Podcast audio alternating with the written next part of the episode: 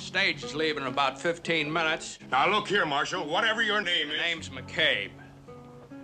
Guthrie McCabe.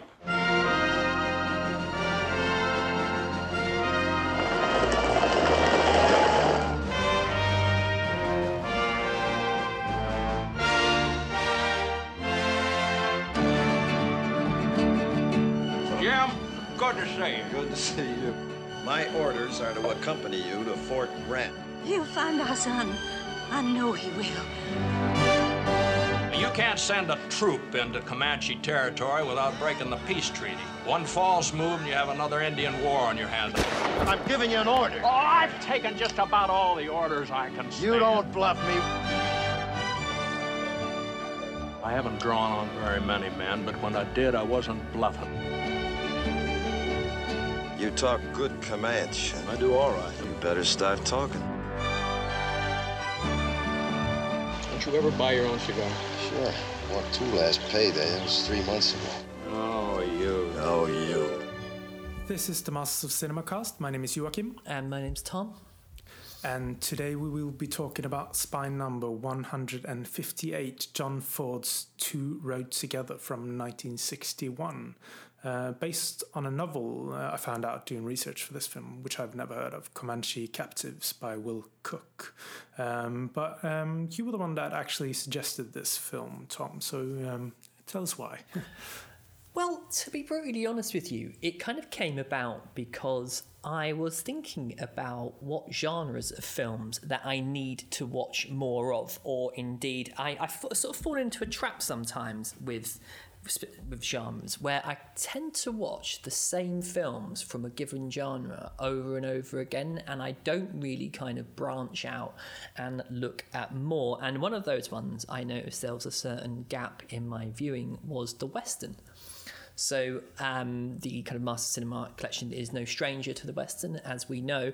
And John Ford is one of those directors who I know him by, I would probably say, his classics. Um, I don't really know more about the the, the kind of I, I don't want to use the term lesser films that he makes, but they're kind of the slightly less well known ones, as it were. And when this one um, decided to come into the collection when, when it was picked up by Master Cinema, um, I was quite interested in it. Um, I like Jimmy Stewart, I like Richard Widmark, and I yeah I, I wanted to kind of familiarise myself with with more of Ford's work, and uh, yeah, this kind of proved a kind of a, a, a timely excuse to dive in.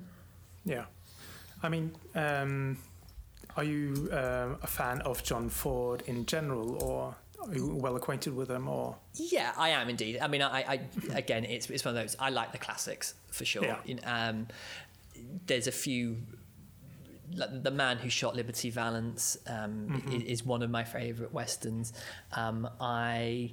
I would, I would probably say, and I, I, I somehow I feel a bit kind of uh, ignorant, I suppose, but my, my favourite of his films is The Searchers, for sure. Um, I, I, I guess it's kind of a lot of people's default uh, Western and probably their default John Ford film. I haven't seen all of his films. I've seen a, you know, a, a smattering of them, but that's the one that always kind of um, stands out for me.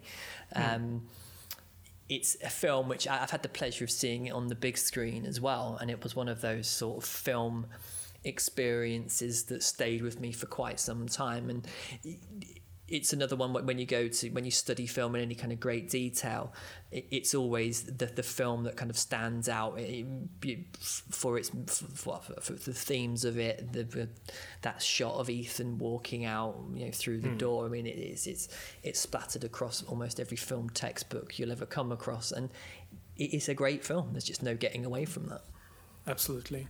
Um, one of the films that I watched, uh, or the film that I watched um, when preparing to talk about this movie was The Searchers, and we'll get into it more. But uh, that is an absolutely stunning film. I forgot how how like eye catching and just grabbing that whole film is. It immediately like grabs you in just by the visuals, and then you're uh, so invested in all the characters. And uh, yeah, there are some uh, similarities and themes, but I think um, like investment wise and characters, uh, the Searchers is on a another plane for me. Yeah.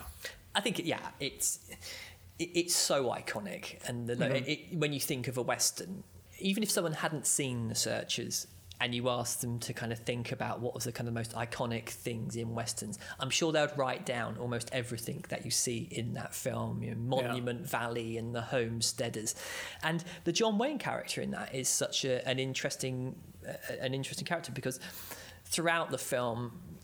I remember when I when I first saw it when it, when I had the, the realization that Ethan's plan is to kill her Mm. That that always that always shocks me, and the mm. bit where obviously spoiler alert he doesn't uh, never fails to get me, and that the kind of the fact that he walks off into the sunset. You know, he is going to be the perpetual loner. He is completely kind of outcast from civilization, and it, it's the classic. I mean, it's such an I mean, it's, it's the archetypal American genre, isn't it? It's it's it's a fascinating film and a fascinating genre, and I definitely think that just when I was like kind of preparing for this episode, um, I need to watch more westerns, and I need to kind mm. of get off, go off the beaten path a little bit, and want to watch more of the Anthony Mann ones. And I mean, mm. My Darling Clementine as well. I mean, that's in the Criterion collection, and that's another great John Ford film which I really enjoyed. Mm. Um, Two Rode Together is uh, the first of three collaborations with Jim Stewart and John Ford, the other two being the man who shot Liberty Valance, as you mentioned, and also Cheyenne Autumn. I don't think I've seen that one actually. I have seen uh, Cheyenne Autumn actually, um, mm-hmm. and that's a uh, that's a great film for testing out your projector on. Um, it's a 70 millimeter, really big, big film. Oh, um, oh, nice. it's, it's quite long. I, mean, I seem to remember it, it goes on a little bit too long, perhaps. But um, yeah, it's definitely one to uh, to, to uh, to give the kind of projector a, a, good working out. It really is crying out for a Blu-ray release. Actually, that one. Um, mm. In fact, in fact, it would be. I think it would be more than welcome in the Masters of Cinema collection. Um, but yeah, definitely, I would I would recommend checking it out. Mm. Um, getting into uh, Two Rode Together, the story is a Native American tribe that have kidnapped a number of white people from their families over the years, and relatives are starting to demand that the army help them find long term captives, and the army enlists the aid of Marshal Guthrie McCabe, played by Jimmy Stewart. And the setup of this film is quite similar to The Searchers, and I think it was written by the same writer, Frank Nugent, um, from what I could uh, understand. Yeah.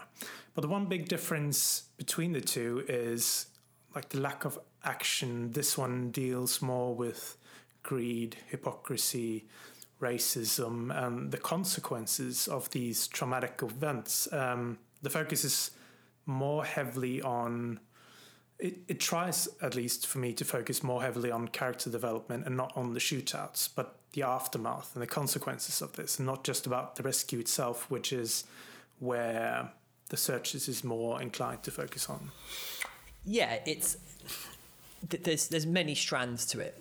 Mm. In, in, regard to how it tackles the subject, there's the firstly there's the political element to it, which is the government is being forced to act regarding this issue.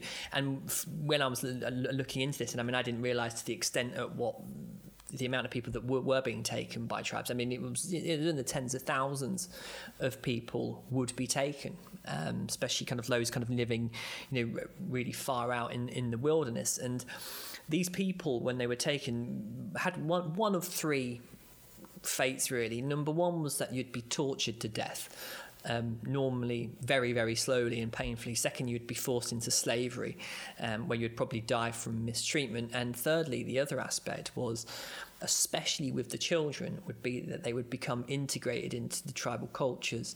Um, often they would be married off quite young, and this is another issue which I think the film goes into the um, the sexual shame. Hmm. Of what could happen, um, we see that uh, in the character of um, Linda, isn't it? Mm. No, no, sorry, um, Elena. Mm. Sorry. Yeah. Yeah, and what, what would often happen with like people would lose their children, um, then they would turn up many many years later. They would be married, they would have children themselves, and there would be a great deal of soul searching to with families trying to get their children back into society. And what would often would happen, and we see it again in this film, is that sometimes they would be extremely hostile to that happening. They simply wouldn't remember um, having been taken, or they, they would only have very, very, very scant memories of their early life. Mm. And obviously, it would cause a great. I mean, I can imagine it had been absolutely awful for a family to come back and then you know, here's your child, but they don't recognise you, they don't speak their language. For all intents and purposes, they have nothing in common with you anymore, and the the trauma of that and the desperation of that situation is explored in this film. The fact that some of the families will literally take anyone just so they can call them their son. And obviously, in the case of this film, it has disastrous consequences. And mm. it does feel like the film is a bit more cerebral, perhaps. Than mm-hmm. the typical Western. This isn't, like you said, this isn't the, the, the, cavalry turning up to rescue people. The actual prisoner exchange is tr- purely transactional of sorts. Yeah. It, it, there's no, it, it's, you know, can we have them back? Well, it's going to cost you type of an arrangement. And I think what kind of the Frank Nugent is trying to do is to kind of show does this have a kind of trans what effect has this situation had on these people? Does it have a transformative effect on the characters? And does it change the societal mind of the homesteaders in the film? Now to what degree it achieves this i'm not entirely certain. Yeah it seems like it's uh, the running time doesn't reflect things interesting themes that we are discussing. I mean, mostly it deals with uh, characters who are kind of horsing around and fighting these silly, silly fights, uh, and it's occupied with so many other aspects of the story than dealing with the hostages and the consequences of being held captive. I mean, once it gets past the hour mark and we deal, we start dealing with the hostages and these transactions, as you were talking about, we we start getting into the nitty gritty themes of it and how do we deal with these survivors and their mental faculties who have I mean certainly there are PTSD uh, victims here and the consequences of being held captives for so many years. Uh, that is when things are really interesting for me. Um, and I feel like the main concern here is almost white bigotry, which is an interesting twitch, uh, twist um, where some of the captives have formed out of necessity uh, quite a solid relationship with uh, Native Americans and how breaking those bonds is not quite as easy as white people would like to think. Uh, it doesn't feel like Nugent is uh, terribly uh, kind on how white people thought of um, the choice of uh, or the theme of choice in, in these situations. How you're basically doing what you have to do to survive. Yeah, I think, I mean, kind of like backtrack a little bit. I, th- I, think the fundamental problem with this film, and it comes back to John Ford's role in it, which is he was on this as a director for hire. He was doing mm. it as a well, basically for the money. He was paid $250,000 and I think 20% of the takings. And I think he did it as a favour to the head of Columbia Pictures. And I think that's quite telling in the approach to the film because I think if it was a John Ford film, a, a proper John Ford film that was a, a, project that he had kind of worked on and he had been kind of you know gestating for for a number of years, I think a lot of what you're talking about would be handled a lot better than it mm-hmm. is. As it happens, I think the, the issue that I have with this film is that I feel like it's a he's just going by the he's just literally filming the script. I don't I, I wouldn't imagine there's been a great deal of you know looking at the actual kind of the beats and the framing of of Not scenes all, no. and how they flow. And what you have is there's a kind of a juxtaposition in this film of incredibly serious and really quite I, I think penetrating commentary mm. on, like you say, like white bigotry, like the fact that with um, Elena, this this horror that she might have had sex with Stonecalf, and the fact that the women are actually looking at her like this, she's like solid goods, as it were. But then. Mm what you'll find in this film is there'll be, I mean, McCabe as well, we can talk about you know, in, in more detail, but there'll be a scene with McCabe telling these parents quite bluntly that they should just forget about their children. Mm. That they, they're, they're, you know, what their image of their little child is is completely gone. They've com- they've moved away from that to something completely different. He even says that they should have long hair, or they'd have put him through some sort of torturous ritual to become a man, and they should just forget about him. That's all quite. That's that's really interesting stuff. That's quite deep. It's quite meaningful. It's quite moving it's something which you know I'm not a parent, but I can only imagine the horror of hearing something like that. You know, uh, you know, mm. if you found out your child had been kidnapped and was now living in Greece, you, you know, you, you would never stop wanting it, and it has this weight to it. And then the next thing you will see is a stupid slapsticky fight, yeah. or I mean, I'm, I'm a firm believer that something's either funny or it isn't I don't. I, don't think there's much. I don't tend to find much in between. I don't sort of like snigger at something. I'll either laugh or I won't laugh, basically. Mm-hmm.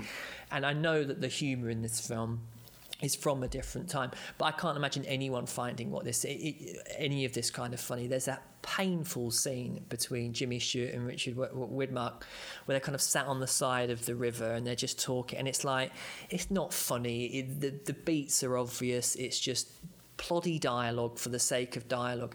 And it, it doesn't do the film any favours whatsoever because mm. you find yourself being taken out of it. And I think it kind of gets messier and messy, messier, this film. And I think half the problem is, is everything John Ford wanted to say on this subject, he's already done it in The Searchers, and he's already mm. done it a lot better. And this film, I think, is trying to retread very, very similar territory. And what you kind of get is this we'll just throw everything at the wall and see what sticks. And what sticks are there are some good scenes, but as you sort of say, if you're going to go down the path of going kind of a, a deep, more cerebral or thinking man's Western, then I don't see how you can do achieve that by having all this kind of nonsense, superfluous crap going on. And mm. like you say, at the hour mark, I'm like, where is this film going? What, what's it saying? What's it doing? And it feels like Ford is leaving it entirely up to the the actors and especially Jimmy Stewart and his you could call it charm and it solely relies on that to simply carry the film because he's not Ford is truly not committing to this film. I mean, visually, this is a quite boring film in my eyes. The the scene you're talking about where they are sitting on the bank of the river, it goes on for five minutes and it's a one shot scene. Do you, know, do you know there is? Do you know there is a bit of a story behind that shot? I don't know if you're familiar. There is a reason, possibly, for why um, that shot went like that. Okay. Um, Ford was not at all happy. He described this film as a piece of crap as well, by the way, and yeah. he um, he wasn't happy with the crew, and that river they were standing waist deep in was absolutely freezing apparently. And the reason he stuck it there on the camera for that amount of time was he wanted to piss the crew off. So I mean I don't even know if that's true but it sounds like John Ford. It, it, does yeah. I mean it sounds like it's true. And it, it at least explains how boring that scene is because I, I just feel like he said to, to the to Jimmy Stewart and Richard Mark, you know, off you go, guys. Yeah. And they're having this kind of conversation where I mean, there's a couple of amusing bits where he kind of talks about the garter or something like that, and he agrees with him, implying that he was sleeping with his woman as well. It, it's like that, but you just sort of sat there going, "What's the point in this? Mm. What, where's this going? What, what, what's this doing? You, is it progressing the story? Is it letting us know about these characters because uh, you know, what is the point in that and th- that's what I, I, I became so aware of the fact that this was being phoned in and yeah. there wasn't the heart and the soul of it. And I know when you keep going back to, to the Searchers, but watch that film. I mean, you know, it's you can tell everything in that film. You know, John Ford is just at the top of his game, mm. and with this, he's dialed it back and he's tried to make. I guess it, it, I don't know if he's tried to make it, but it, it, does feel like it feels like an anti-Western Western, where mm. they've gone like we're not going to use any visual cliches. We're not going to use the same. I mean, I think some locations were actually um, they were from the Alamo film that J- John Wayne was making, but th- there's this sort of sense I feel where everything is just reined back in, and I'm I'm fine with that. You know, I'm I'm I'm all for people challenging and trying to evolve a genre by not sticking to the tropes that everyone's familiar with. But I don't even think that's the aim here. I think it's just I'm just going to turn up. I'll do what I have to do to get this film made. I'm not really going to try and do anything that inventive. Hmm. And the proof is in the pudding with this film. There is no there's no vistas, is there? There's no. No. it, it's like we're going to go and find this tribe, and the next thing they're sort of in this clearly clear set with, with, with the tribe. There's no, you know, I you know. Um, I can live with not seeing Monument Valley. I can live with not seeing flowing waters and mountains and stirring scores if what you're giving me makes up for that in its in the, the kind of how compelling the story is or how interesting it is but you don't get that in this film and hmm. well, I would much prefer it if it did tread down the visual cliche. If you if you showed me a film that was just beautiful to watch, if it was like the Baraka of westerns, I could ignore the stupid stuff and I mm-hmm. could I, I could go, oh, Christ, that's amazing, you know, look at that. But you don't get that with No. Two Rode Together. You just have, oh, let's go and talk to this lot, poorly filmed scene, you know, shot reverse shot, possibly, bit of a punch up. Oh, we need to go and talk to someone else, and it's just like that, and it just it feels almost like, yeah, a, a low budget retread of, Yeah. a of a film that's already been made. I mean, it, it hinges on, or uh, it feels like it's trying to tell a story about character development, but all the characters are so stereotypical and cardboard without any sort of depth. And also the way that Jimmy Stewart plays it, it just it doesn't ring true to me. It feels like he's trying to do an, a John Wayne impression and a badly one at that. So I think I feel like he played similar parts in Anthony Mann films from the 50s, but in those ones, there was like a psychological underpinning of some neurotic character, and the tense moments, quote unquote, uh, between the characters here are mostly throwaway. And when you try with try that with humor that falls flat for me and most of the the emotional points they don't have any power in them i feel it lacks any like vibrancy or any spark that lifts it up from this vanilla plain script that they are dealing with and what little is there is undercut by this slapstick bullshit that we've been talking about like yeah it, it for me it, it really does it really does go up a level when it starts dealing with these um, these captives. But then once the boy has been lynched, the air goes out of the movie again, uh, and there's still ten minutes left, and I just can't wait for it to get over. Yeah, the, the, the sort of the Jimmy Stewart issue of this. Do you believe at the start of that film he's really a badass? No, because this is this is the thing. I feel like John Ford is he has this um, notion that a guy with his feet up on the porch, that's a badass. Yeah. And It's- that's that's like a, a shortcut. I feel like this entire film is a shortcut uh, Yeah, in scenes. he, he's he, he's kind of a bit edgy at the start because that's what the scripts yeah, told him. That's that's what he's going to be like. And there's that. You know, I don't believe that he's, um, you know, corrupt. But he, he, he, is, he is corrupt because the script's telling us that he's corrupt because other Jimmy people. Stewart doesn't play him that way. Yeah, yeah. at But all. other people are always talking about how corrupt he is, but you don't see him being corrupt. You don't see him like you know, a, a, way. I you know, I would have perhaps started this film of him doing his rounds in that town. You know, oh hi, Mm-hmm. Mister Undertaker. Yeah, I noticed you f- four bodies got went through. Oh well, you know, business is good. Yeah, business is good. Where's my cut? yeah, you know, in, you know, just actually seeing him do things like that, I, I'd be more inclined to believe it, and seeing how he plays people and seeing the interactions that he has with them. But instead, I he's mean- just he's just on the porch waiting there like Wyatt Earp, yeah. and But eh, we do eh, get like small scenes with the families, but it doesn't. He feels uh, like the scenes that have become before uh, where he starts negotiating with these families. The scenes that got before that has shown uh, a kind man, uh, a marshal that takes care of his own.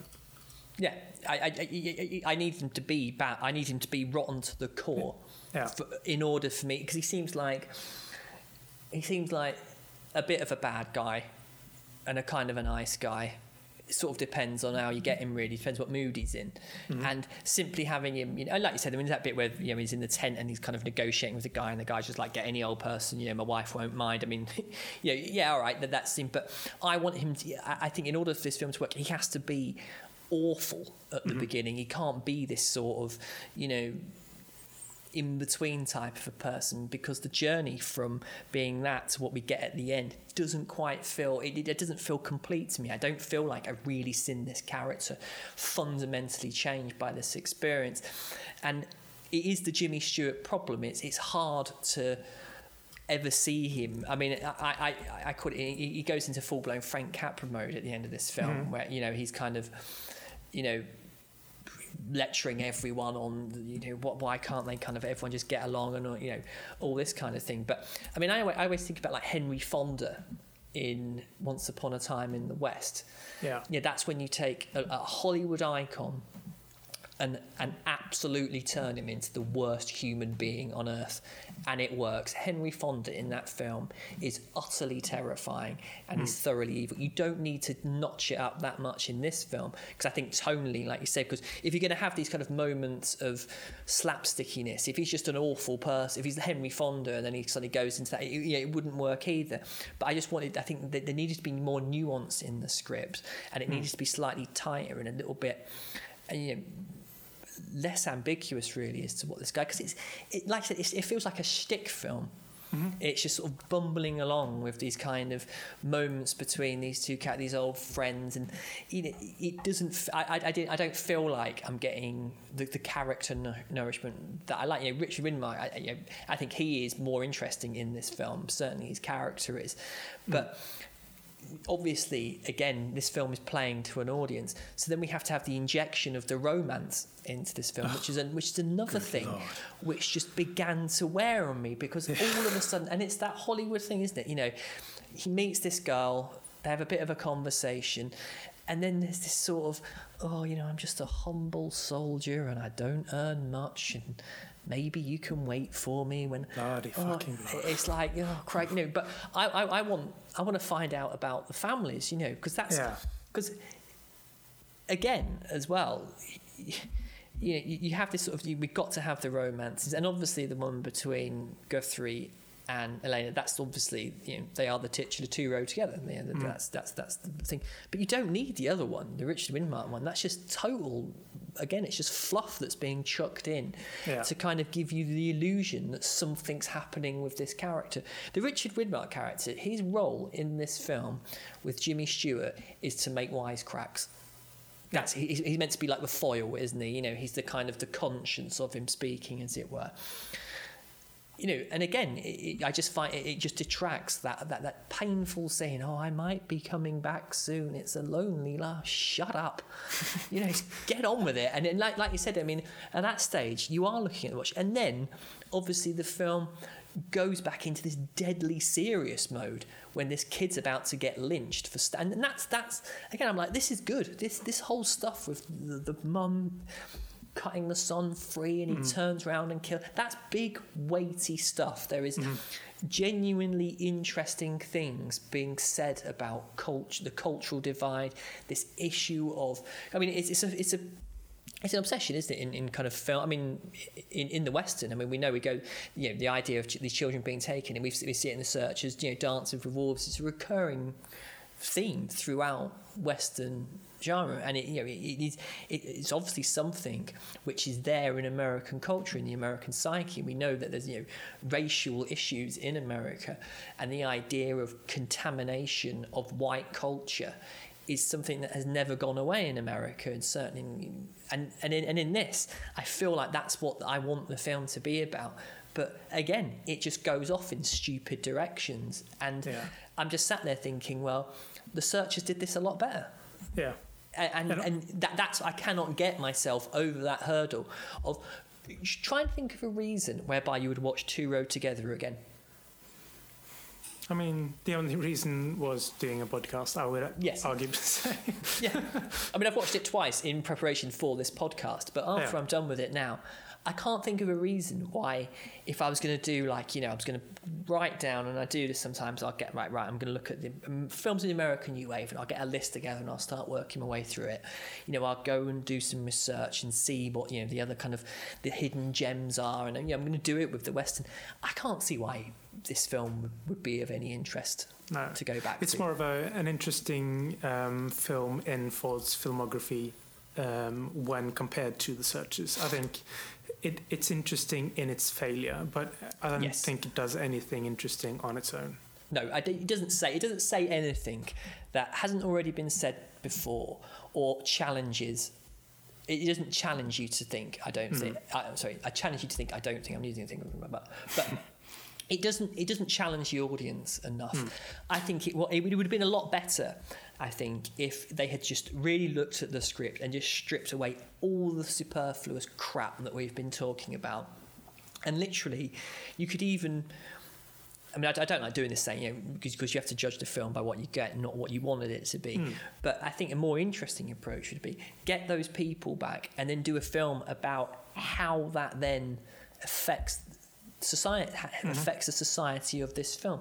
How do you take someone who was taken at four years old, has been a you know a, a warrior for an Indian tribe, and then you put him back into this into the Western, into this kind of you know the saloon environment, see how that plays out, and then you can still build up to this kind of you know you can still get to the emotional beats, you can still get to your murders and all that kind of thing, but it's at least something way more interesting than hmm. this kind of ploddy, well, we'll go here, we'll go there, we'll see what's over here, we'll do this, we'll have a bit of that, a bit of romance, a bit of fun. It's just like you've lost me, film. I don't understand why I'm watching you. I don't know what I'm getting out of this. Another thing that, for me, it's it's hard to come to terms with um, is how it depicts the the Native American society. I mean, on the back of Master Cinema, it says that it was one of the first westerns to recognize the dignity and value of the Native American way of life. But for me, I mean, the way it depicts Stone Stonecalf, not only is it played by Woody Strode, that's the thing, but um, I mean, the scene where he first is introduced, I mean, he's some demonic figure with a headpiece that I don't think is actually Comanche in the first place. And then when he appears out of nowhere after McCabe and Elena, they are fleeing. Yeah.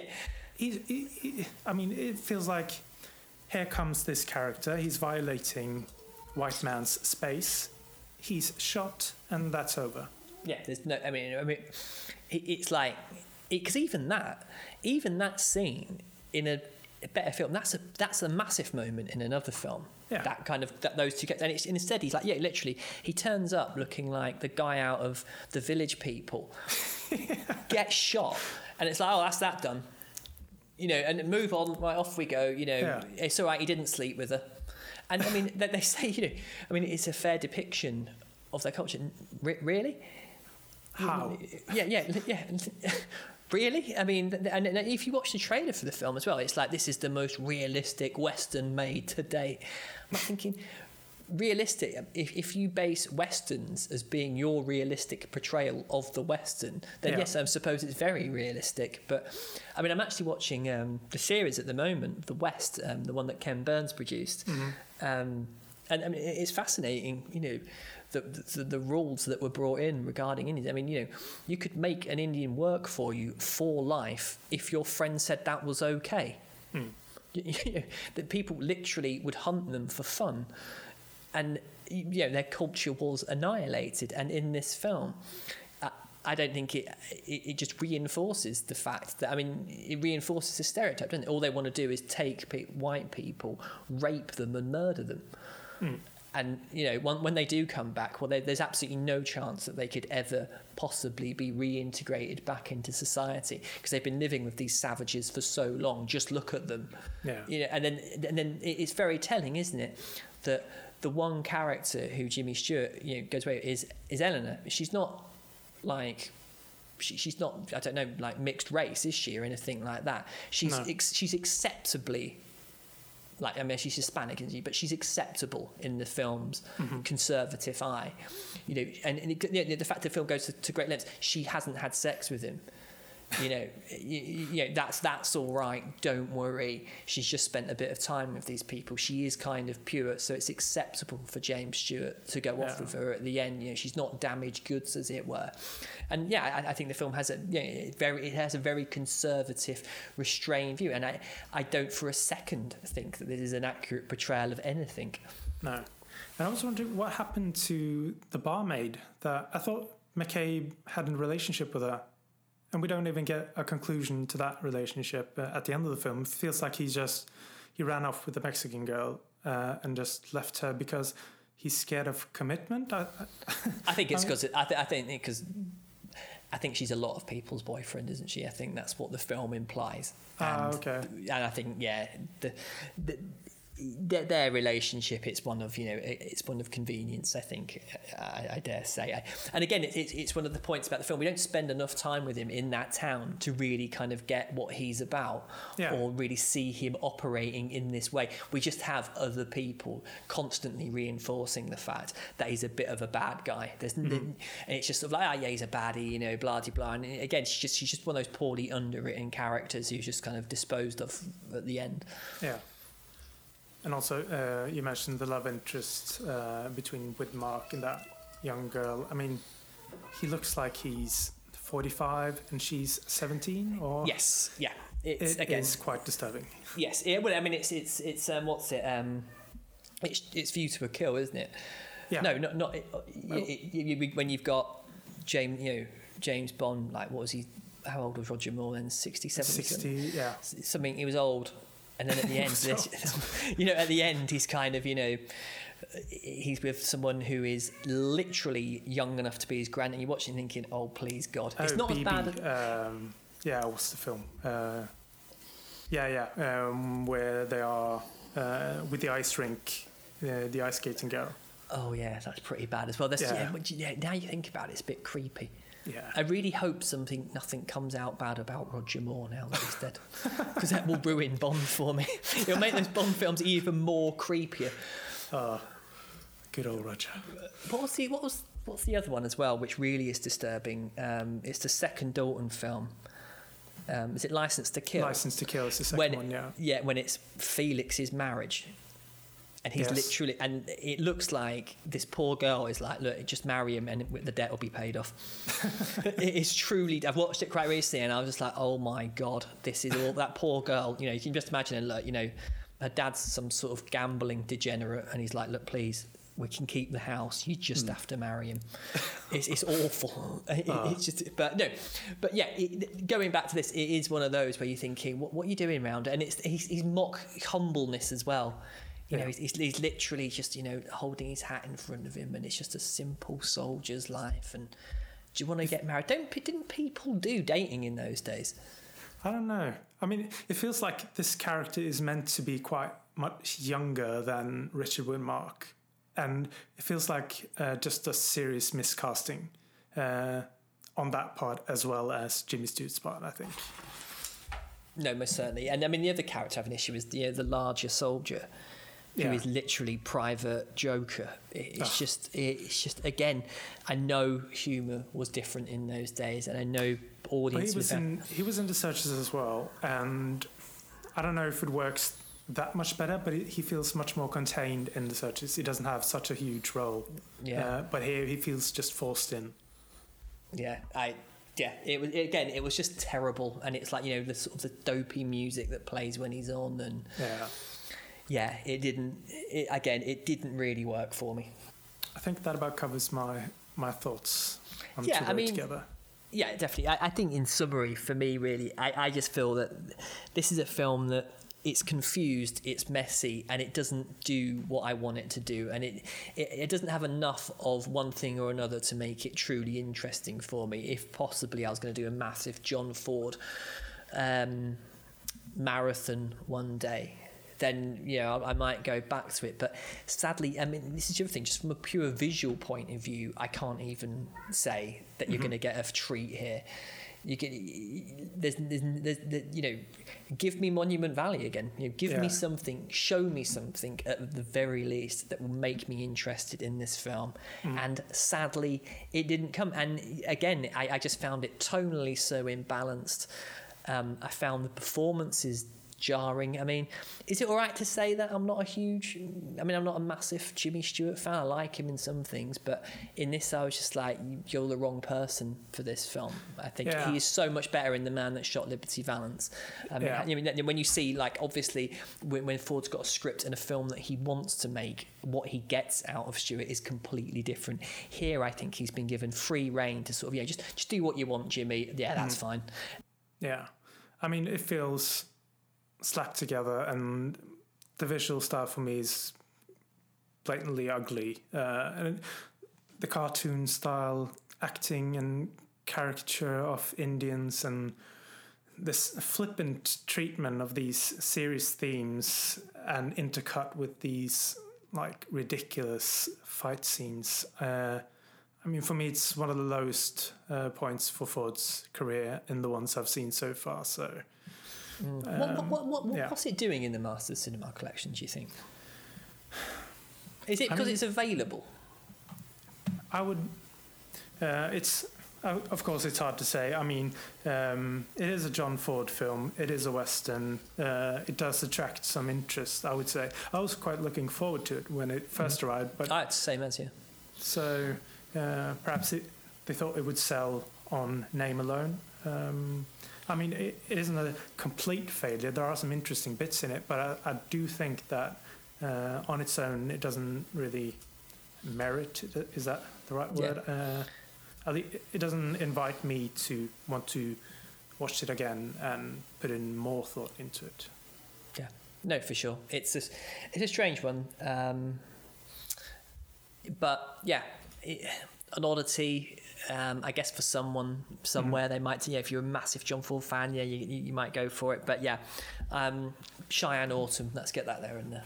Yeah, definitely. Uh, and uh, more Anthony Mann films, I would say. For sure, uh, as yeah, well. For sure, yeah, definitely. Okay, so that about wraps it up for this time. Um, what about yourself uh, and your podcast? What have you got going on? Um, I'm going to be releasing an episode quite soon on Detroit and another film called In God's Country, and a look at the Ronin Blu-ray release as well, which was Ah, Frankenheimer enough, film. Yes, which was it's just been re-released on Blu-ray, and it kind of made me dead dead nostalgic actually because it was one of the first three DVDs I ever bought, and I must have watched it about thirty times just because it was a DVD. So um, I was interested to see because I heard someone describe it as a classic, and I was thinking I don't recall it being a classic, so I'm going to go back and have a look at that. So yes, that's in the works, and the Bond as well. I've actually recorded. I've been watching Bond again, so hopefully get that fired up. So. Nice. Um, we have another episode uh, in the works uh, soon, so uh, it won't be another. What has it been?